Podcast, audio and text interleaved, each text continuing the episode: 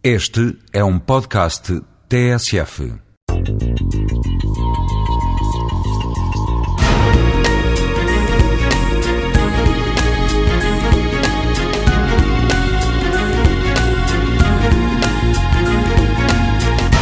pensa-se, e é comum mesmo no meu meio universitário, que chegam as férias, e as férias até são demais. Um mês de férias, ou 20 dias, ou seja o que for, é demais. Ora, não. O nosso ritmo circadiano, todos os dias o homem precisa de acordar, comer, alimentar-se, dormir, trabalhar e tal. Há um ritmo, nós temos momentos melhores, momentos piores, certamente as manhãs são mais criativas para a maior parte das pessoas, outras pessoas trabalham de noite. De qualquer maneira, eu penso que as férias são, de facto, no tempo.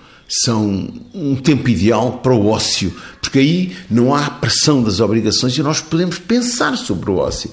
Pensar quanto é que podemos ganhar do ócio, quanto é que é bom para o meu trabalho e para a minha produtividade que eu use bem este tempo que me é dado.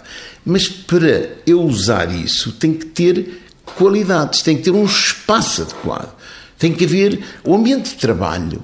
Se não é em minha casa, se não é na minha rua, se não é no meu bairro, um cafezinho, uma esplanada, um espaço verde, uma mata, um parque, uma beira-rio, são sítios ideais para que, de facto, nós sintamos a natureza, sintamos o pulsar do, do, tempo, do vento que faz, da chuva, do frio, do calor.